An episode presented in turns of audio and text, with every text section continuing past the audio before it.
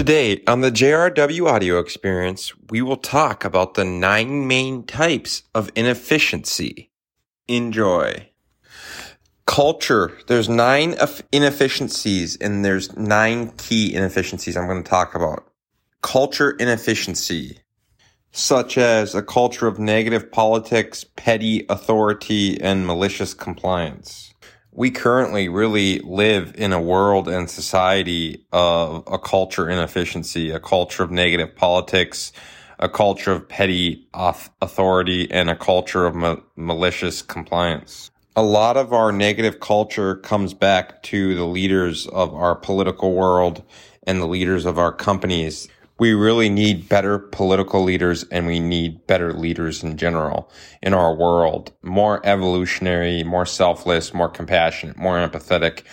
Women would do a great job as leaders and we need to have more women as leaders and push women into leadership roles and powerful roles. Have more women. Not necessarily about the personality about Kamala Harris, but just in general, having more women leaders so Kamala represents the movement towards that. I'm not speaking to her individually, but principally and the principle of the fact that we need to have more women leaders in general. The second inefficiency is inefficiency of tools. Having ineffective tools such as software with an unusable interface or automation with defective design.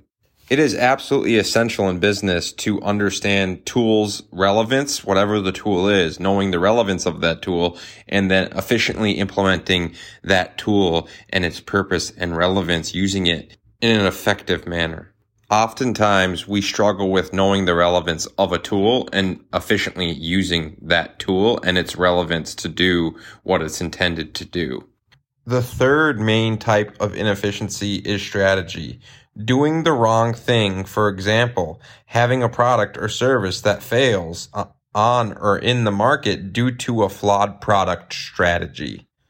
The fourth inefficiency is economics, nepotism, and cronyism, as well as perverse incentives, represent the opposite of meritocracy. Having nepotism as well as cronyism is a really big hindrance to success in business. You're going to have a lot of resentment and a lot of conflict and issues with your culture and business when you have nepotism and cronyism. Moving forward, the fifth type of inefficiency is the inefficiency of knowledge, failing to use available knowledge. For example, a software developer who repeats well-known design mistakes readily knowing that these are the design mistakes of that software, but continually, repeatedly, still repeating the same mistake. The sixth inefficiency, and probably the most common and the most important to improve, is time management inefficiency.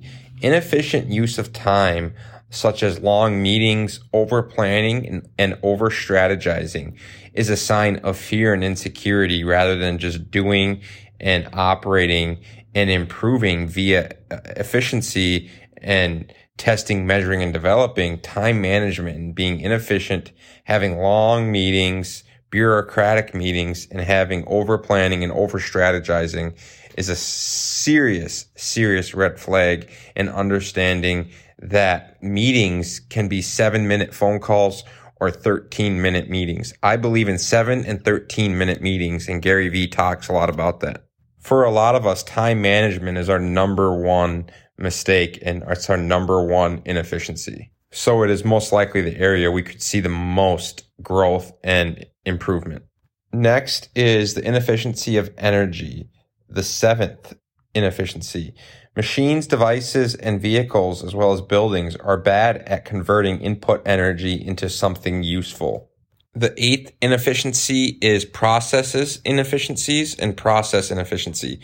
Doing things in an unnecessarily wasteful, ineffective, complicated manner. For example, a slow machine that represents a bottleneck on a production line or an individual that represents a bottleneck at a business at the top.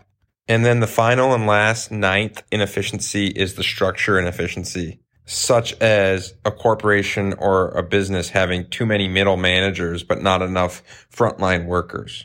Those are the nine main inefficiencies. efficiency will be a major topic moving forward into the future.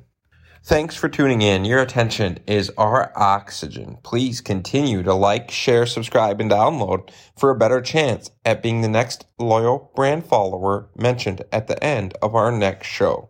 Shout out to at Derek Smith for being such a loyal brand follower of the Wierman Media brand and the JRW audio experience. Thanks, Derek. Wierman Media, using the written word, photo, and video to elevate the level at which we operate, cooperate, communicate, and create. Realizing that abundance is upon us, we must communicate our future of dignity, reason, security, accountability, human rights, justice, opportunity, innovation, and inclusiveness by utilizing the tools of technology to communicate a transparent, authentic, vulnerable truth of self and the society we live in, in which we remove insecurity, fear, inequality, artificial scarcity, manipulation, coercion, and or control that the powerful, connected, educated politicians media mongols, back and forth economists, money hungry monopolies, and coercive companies continue to leverage and sell society as well as the consumer on the division, conflict, scarcity, complexity, and speed. But we see through it through the removal of ego, no longer living in our biases, individual delusions, or misinterpretations of the data, but leveraging the truthful insight of self and society to share our perspective and awareness in an authentic, transparent, vulnerable fashion, showing acceptance of flaws, ambiguities, and inexactness, then using them as our most powerful, relevant tool to influence others to aspire dream, and succeed at scale by sharing impactful empathetic, humanistic experiences of value with the world in a creative, culturally relevant fashion, advocating, educating, and empowering others to do the same.